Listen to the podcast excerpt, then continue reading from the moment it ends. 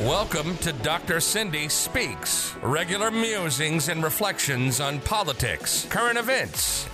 Dr. Cindy Banyai is a mom and small business owner fighting for our water, our health, our community. She's running for the people of Southwest Florida, trying to flip Florida 19 from red to blue. Listen as she speaks truth to power.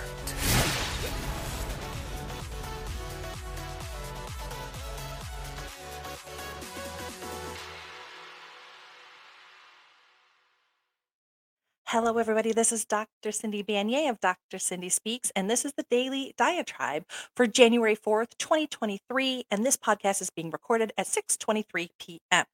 Well, it has been one heck of a day when it comes to politics. We saw the Republican-led Congress just in utter dis- disarray once again as Kevin McCarthy went through six votes, failing to get the majority for the speakership.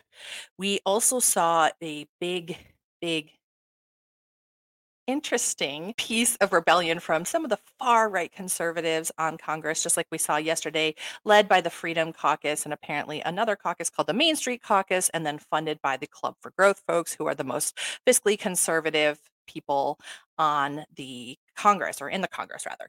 And this led to today all these folks who had been behind Jim Jordan to jump behind Byron Donald. That is my former opponent. Now, I'm actually going to do a whole special here coming up on Byron Donald. So if you want to hear more from him, check that out. That will be posted a little bit later here today.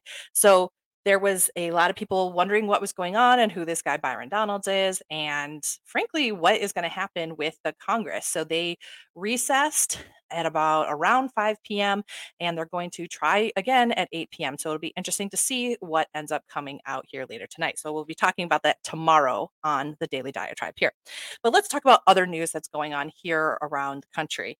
So we saw the really major FDA rule change come into effect here today that the abortion pill is now going to be available in big chain pharmacies and online. This goes re- rolls back a rule that talked about making women come in person. This was suspended during COVID, and now there are actually rules in place to allow that happen. So now a woman in need of abortion care, particularly early on in a pregnancy, can seek a medical abortion through pills and get that sent to her or picked up at a local pharmacy.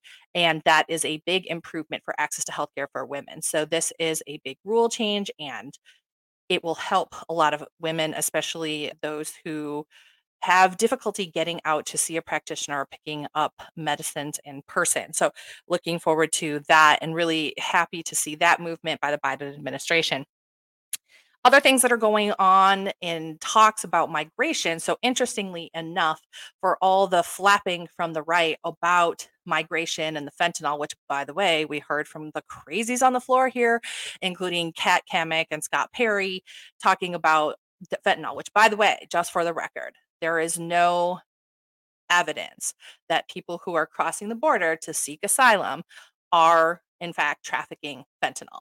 That is not to say that fentanyl is not coming across the border from various places, but it is typically coming through ports. Okay. That is where the vast majority of things that are being shipped into this country are coming from. They're not coming via mules over land or definitely not coming with asylum seekers. Just want to correct some information out there on that. However, we did see today in Florida on the Dry Tortugas, which is a Park Island down near Key West, a boat with migrants from Cuba Uh, got made it there and they were rescued and they're being processed now. Interestingly, that this we had people coming by boat to Florida a lot over the past 30, 40 years. It has not been as popular recently um, especially since we ended the wet foot, dry foot immigration policy that essentially gave Cuban migrants, above all other different types of migrants, immediate status and pathway to residency and citizenship. So it was a very preferred status that the Cuban people had here. Now that was ended. Now they have to find other means to be able to come into this country. But we'll be following that along. But this is just a testament to how important it is to have sound immigration practices and compassion for the human condition. Because if you're going to be getting on a boat or if you're going to be walking across land for hundreds of miles, you know that the situation where you are is pretty dire. So, hoping the best for those migrants and hoping that our policies around that can come with a compassionate and really effective policy to help our migrant friends who are coming through and coming here trying to seek a better life here in the United States. So, additionally, we also saw an ongoing saga here in Southwest Florida. As you may know, I am here in Fort Myers, Southwest Florida, where we were hit in September of last year by Hurricane Ian. It was extremely devastating. It's probably out of the minds of many folks, but not us here. Many people who live a little bit further inland, like I do, things have gotten back to normal for a lot of us. However, the people who live closer to the coast or experience uh, significant flooding along the river, which is not too far, that's the Caloosahatchee River here, are still rebuilding. And the island communities, Fort Myers Beach, Pine Island, are still incredibly devastated. Sanibel, which just opened to traffic on the second from outside people. So only residents had been allowed on the island to cross the bridge up until just a few days ago. So those places are really terrible. There are still ongoing operations to remove boats from places. The shipping fleet is still not removed and still on property and not functioning. So you have a lot of different things going on. A lot of people who lost their homes. We lost over 18,000 residential and commercial properties that have led tens of thousands of people to be homeless or displaced in some way, shape, or form here in Southwest Florida. And that those includes, by the way, that 18,000 number includes the 12,000 homes and buildings that were completely destroyed, and then another 6,000 or so that were so destroyed that they're unlivable. So we have a pretty significant crisis. Before that, we had an affordable housing crisis, like many places around the country, including here in Southwest Florida. I've actually worked in part on the affordable housing crisis and trying to build affordable housing here in Southwest Florida for going on 10 years. And there's really no great solution to it because basically, our county commission and our state legislature tours are all bought and sold by developers, the real estate industry, banking, which you'll hear a whole lot about when you hear my podcast on Byron specifically. But they then just prioritize the development and high end luxury development, feeding into the tourist industry and things like that. So we have a whole lot of second homes and things like that. They would much rather see that affordable housing for the people who live here, work here, families, things like that. But it's really come to a head over the past few years because that's really biting people in the butt because it is these working class families that are running the hotels and the restaurants and the retail that the tourism industry thrives off of. So Anyway, those are the folks who are being displaced. And there are so many people who cannot live in their house or they're trying to rebuild. And there's been a longstanding request and understanding that FEMA has trailers to be able to help these people. However, they have not been distributed. So far in Lee County, there are zero people who are able to live in a FEMA trailer. Although, since very soon after the storm, they've been sitting up in the next county up near Punta Gorda and Charlotte County. And this has a lot to do with the fact that the local county commissioners have some restrictions on where you can put housing, especially, by the way, certain types of housing. And this is where it's really coming to a head, okay?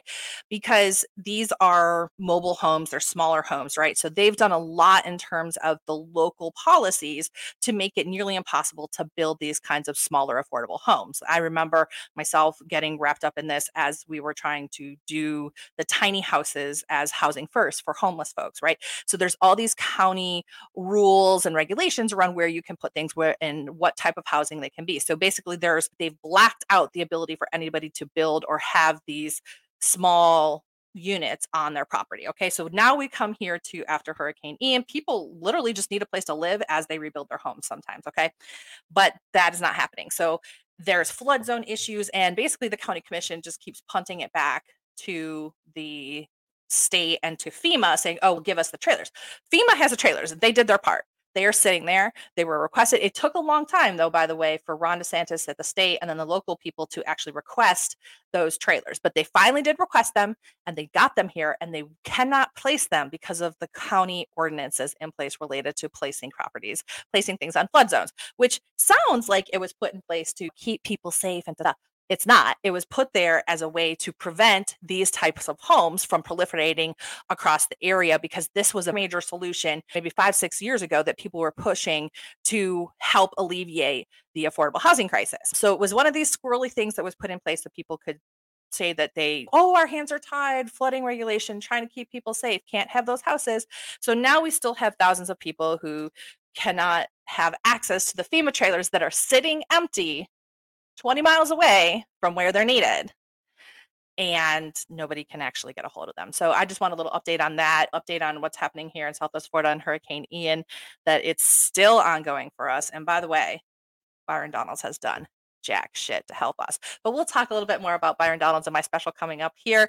That is all I have to say here for today. This daily diatribe with me, Dr. Cindy Banyai on Dr. Cindy Speaks. I'm here every Monday through Friday going on about news and things that are happening today. I'm so happy to be part of the Big Mouth Media team and all of the great things that we have going on. I'm also co hosting with my friend Rebecca Jones, Misinformational.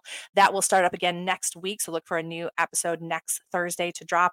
And we have a lot of other great shows coming on. So check out and stay tuned to Big Mouth Media. You can subscribe to all of the Big Mouth Media channels through places that you already listen to podcasts like Spotify and Apple. You can actually subscribe to the whole chat channel on Apple Music. And you can also listen to our shows through our website, bigmouthmediafl.com.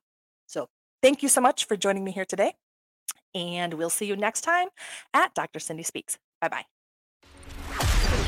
Thanks for listening to this episode of Dr. Cindy Speaks. If you'd like to learn more about her, go to cindybanyai.com or connect with her directly at vote at cindybanyai.com. We love connecting with people.